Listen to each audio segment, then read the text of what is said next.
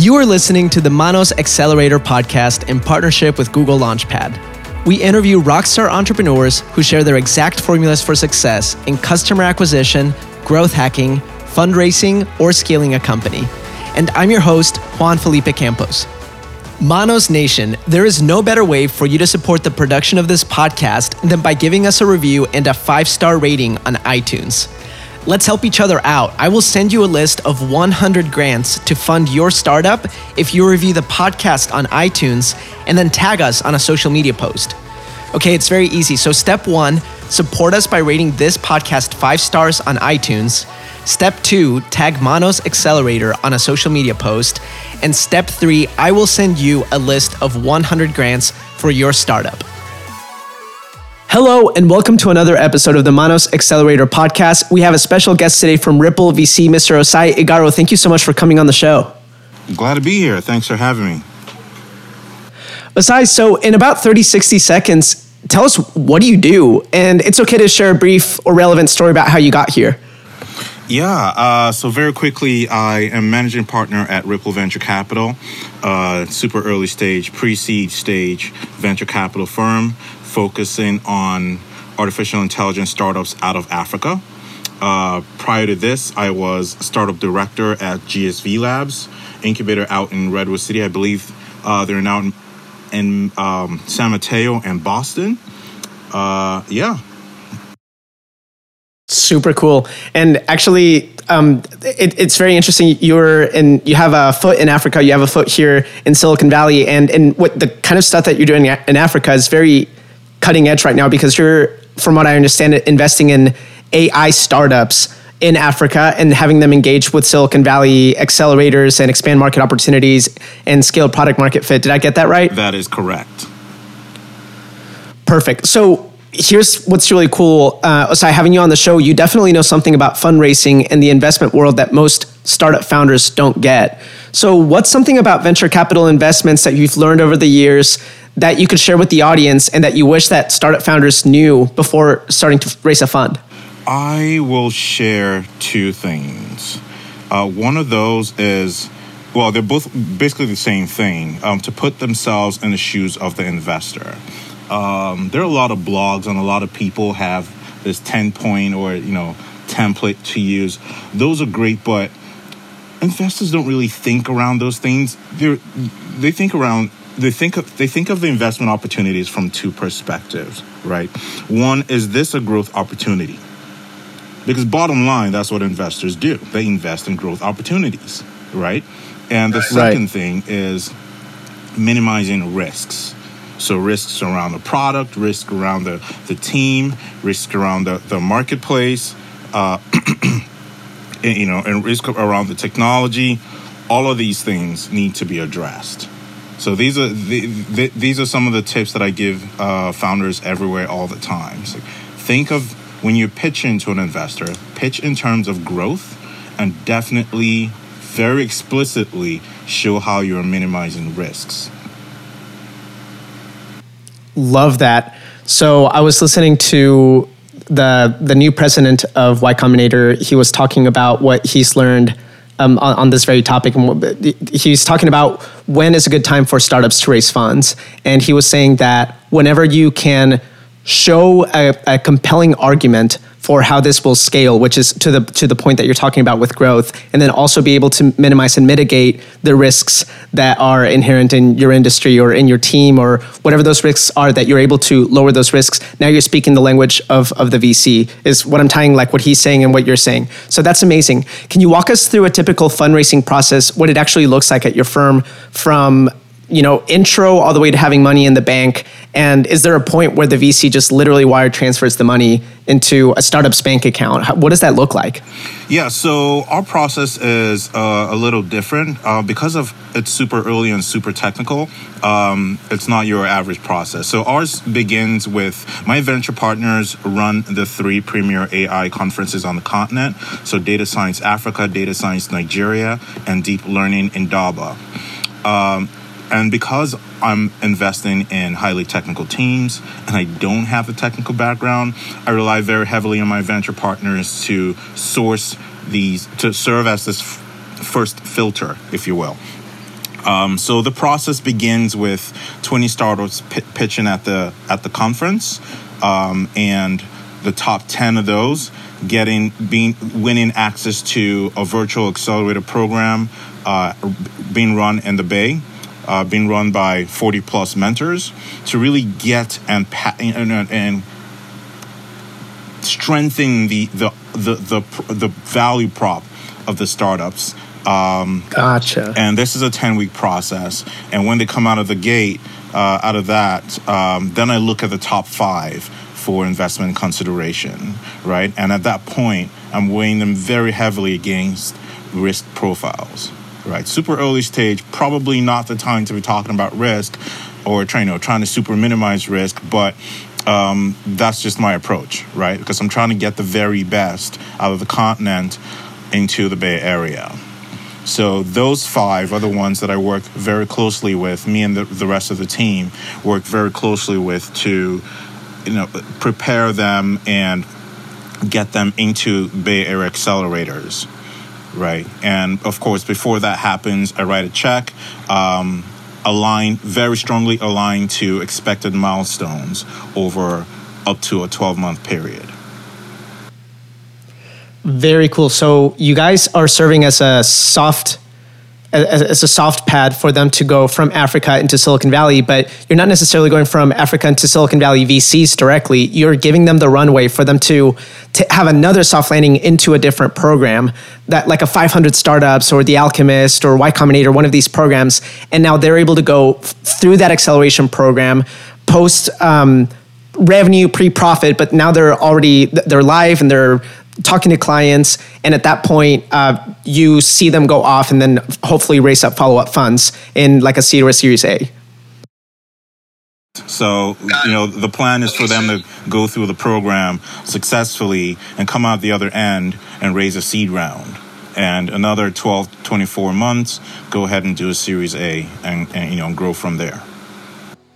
Before we continue with the episode, you should know about this. We recently partnered with Brex, the smart credit card for founders to finance and boost their startups. Everything about Brex is made for startup and e commerce founders just like you. The card scales with you and gives you up to 20 times higher credit limits than any competing card. And for listeners of this podcast, benefit from our partnership and get $5,000 in AWS credits plus absolutely no card fees for life by activating your account through our partnership link. It's brex.com slash manos. Brex, B R E X dot com slash manos, M A N O S, to get all of your fees waived for life and $5,000 in AWS credits. Now, on to the episode. Perfect. Okay, so yeah, like, like you said, you're targeting really early stage startups, which is great info for us to know. What are the three biggest, most common reasons or factors that you do pass on an investment?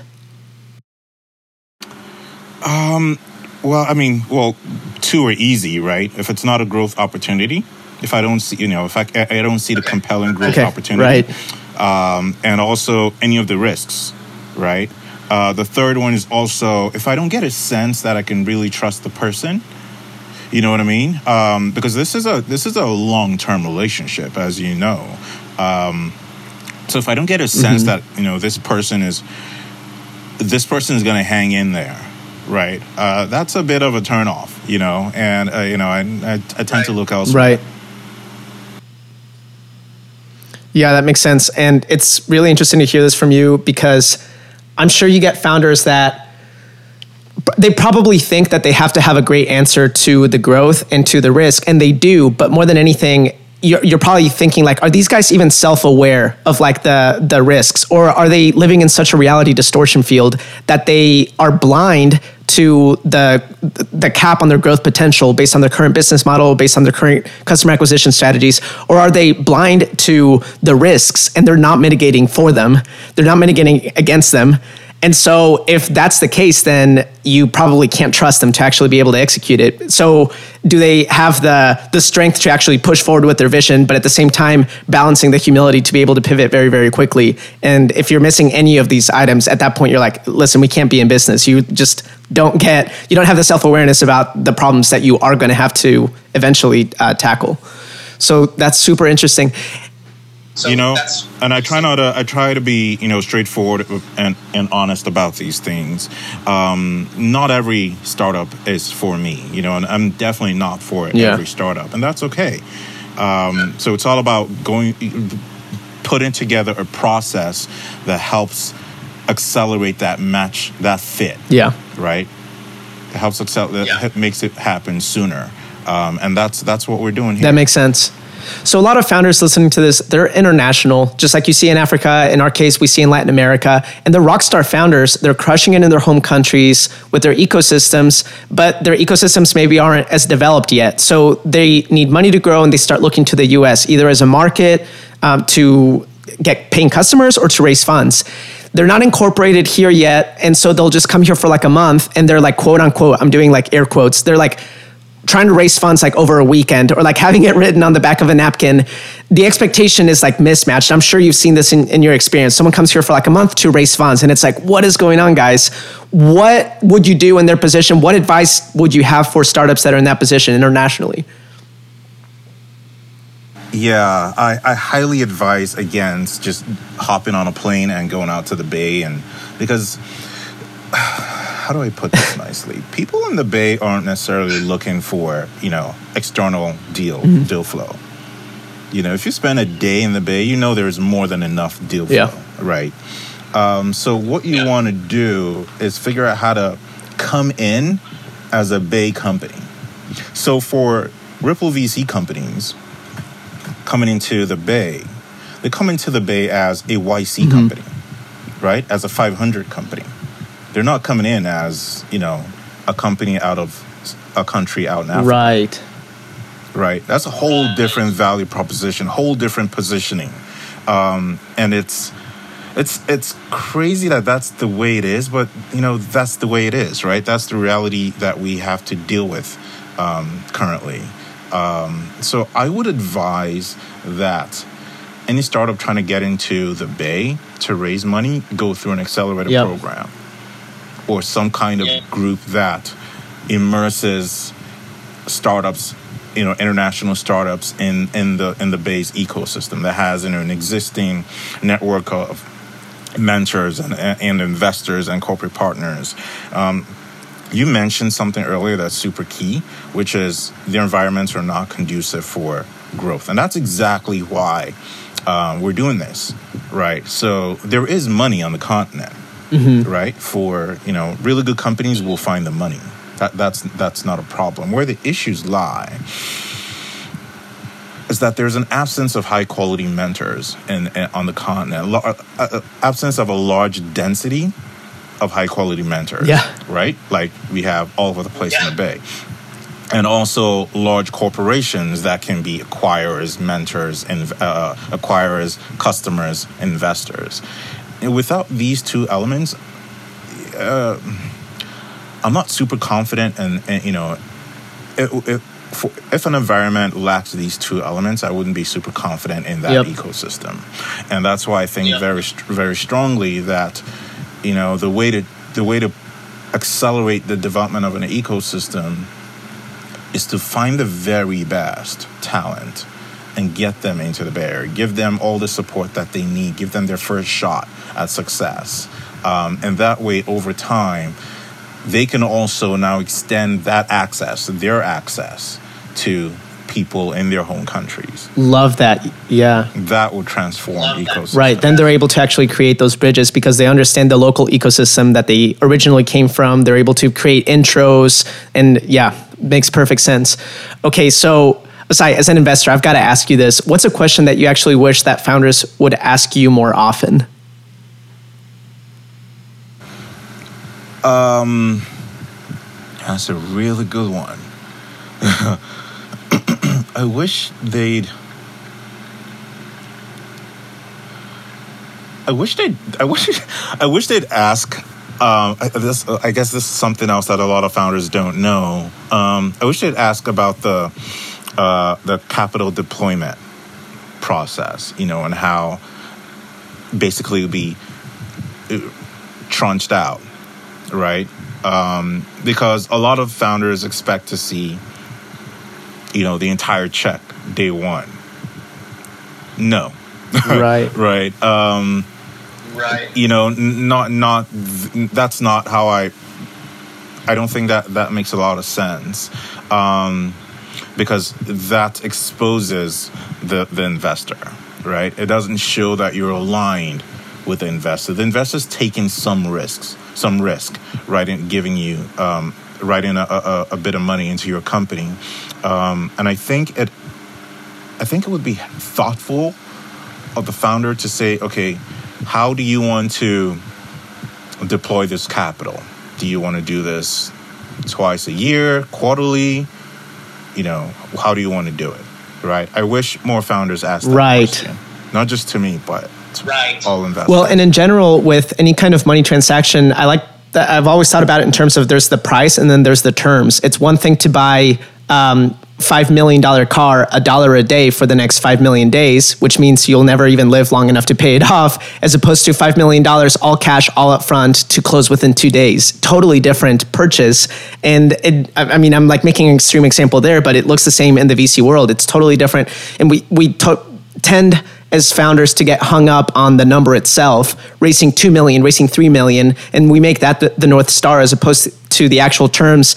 And even the people that we're getting in cahoots with, like who even are these people, we're just so dead set on that $3 million number and not on how big we can make the pie with the right people in the right terms, the right deployment of capital. True, true. Yeah. There definitely needs to be a focus on other things besides the number right? It's a very long term play. And some founders get that and some don't. Um, so that's, you know, that also really helps with filtering because um, there's just a quality of, there's a certain quality of startups that you, you can't resist. Uh, a quality of founders one just can't resist, you know? And that's part of the reason why I have this intermediary 10 week virtual accelerator process, right? To really polish um, and refine the founders um, and also filter out those that really didn't have the stomach to do the job. Wow. Right. Okay, awesome. Okay, Mr. Osai Igaro, as we continue to wrap up the episode, what are your favorite resources for founders? What content do you wish they would consume before meeting you? Uh, is there any podcasts, any books, any courses that you would recommend? Oh, wow. Um, that's a really good question. Uh, I really like the lean startup. Um, mm-hmm. I, I, like it a lot. It's just it's just a it, it um one of the reasons why I really like it is because basically it forces you to focus on basically your your MVP, right? It's just delivering just enough to learn learn enough to improve the product so you can produce, you know, put something even better out there to gather even more. Just something, just enough. Um, and I think, uh, surprisingly, that's that's not a very common trait. Um, so I would highly recommend that book. I bet, especially in the space that you're playing in and in any industry that's driven primarily by hardcore tech founders, uh, sometimes we can see the vision so clearly about the tech stack and just how advanced this can be that we forget sometimes that a business isn't a business until there's money being transacted essentially. So we will put off actually creating a company until the product itself is ready. And so it, this is something that we need to be aware of. Anyone with a tech background that you're probably seeing every single day focused on AI startups, people that are totally putting off just launching the MVP, getting traction, getting it validated, and testing the idea. And you're probably thinking, guys, read this literature. This is what you need right now. Test quickly, fail early. Right. Top speed. It's all about execution. Yeah.